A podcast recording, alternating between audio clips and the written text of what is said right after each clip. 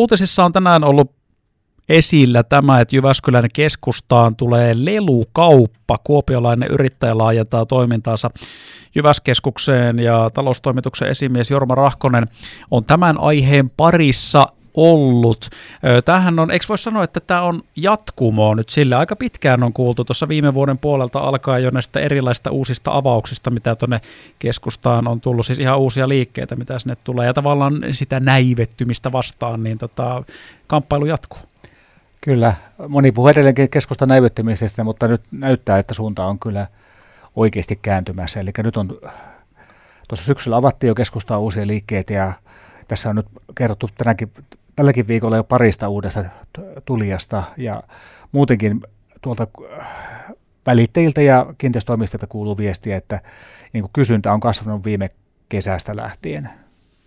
Onko siihen jotain siis minkälaisia selittäviä tekijöitä, jos, jos selkeästi viime kesästä lähtien on, on kysyntä kasvanut, kun kuitenkin tässä, tässä on, on ollut pari vuotta tämä koronatilanne päällä? Tässä on ehkä semmoinen, juttelin tässä eli tälle Lukapa yrittäjän kanssa ja vähän muutenkin jutellut, niin tuota, tässä on ehkä niin kuin ajatusmaailmassa, olla, eletään jo koronan jälkeistä aikaa, vaikka koronatilanne on paha, niin nyt ei tavallaan enää niin kuin jäädä sen masennuksen alle pelkästään, vaan suunnitellaan tulevaa.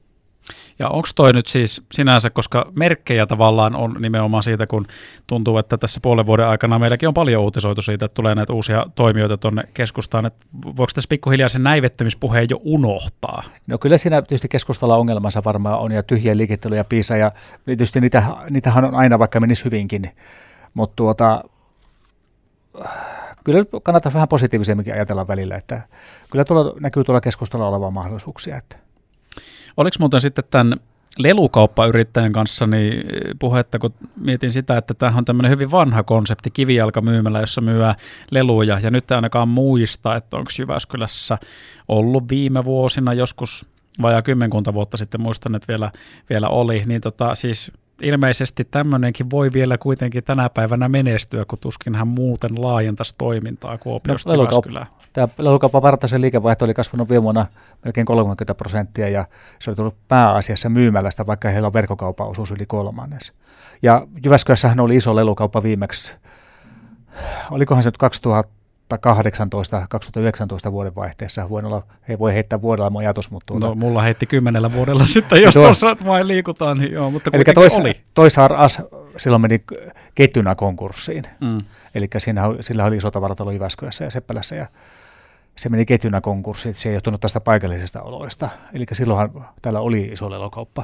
Mutta toisaalta tavallaan toikin, että ketju menee konkkaan, niin varmaan just liittyy siihen, mitä mietin tässä, että tämmöinen lelukauppa kun tulee, niin, niin kyllähän se verkkokauppa lähtökohtaisesti voisi kuvitella, että se on tämmöisessäkin haastanut tosi, tosi paljon. On niin helppo tilata jostain, tiedätkö, Alibabasta kiinalaisten tekemiä leluja kotiin tuon hirveän halvalla sen sijaan, että mennään ostamaan niitä Mä joskus aikaisemmin kuulu, en nyt tässä tuoreemman lelukauppien kanssa, mutta jutellessa vaan aikaisemmin kuulu semmoisen asian, että lelukaupassa se mukana oleva lapsi lisää sitä keskiostosta aika paljon, eli verkosta helposti tilataan vain se määrä, se, se mitä on aiottu, mm. mutta kun siellä on tätä vaatimustasoa mukana, niin se ostaminen, ostaminen lisääntyy sitä kautta, kun kysyntä, se tarjonta synnyttää kysyntää sillä paikalla se kuulostaa ihan loogiselta, koska siis tuossa uutistoimittaja Heli Kiukkosen kanssa just, oliko se ennen kahdeksaa vai, vai mitä, mutta tuossa aamulla aiemmin oli nimenomaan puhe, kun hän sanoi, että ilouutisia lapsille, niin sitten mä mietin sitä, että onko nämä sitten niinku, minkälaisia uutisia lasten vanhemmille, koska tässähän se haastavuus nimenomaan tuleekin, että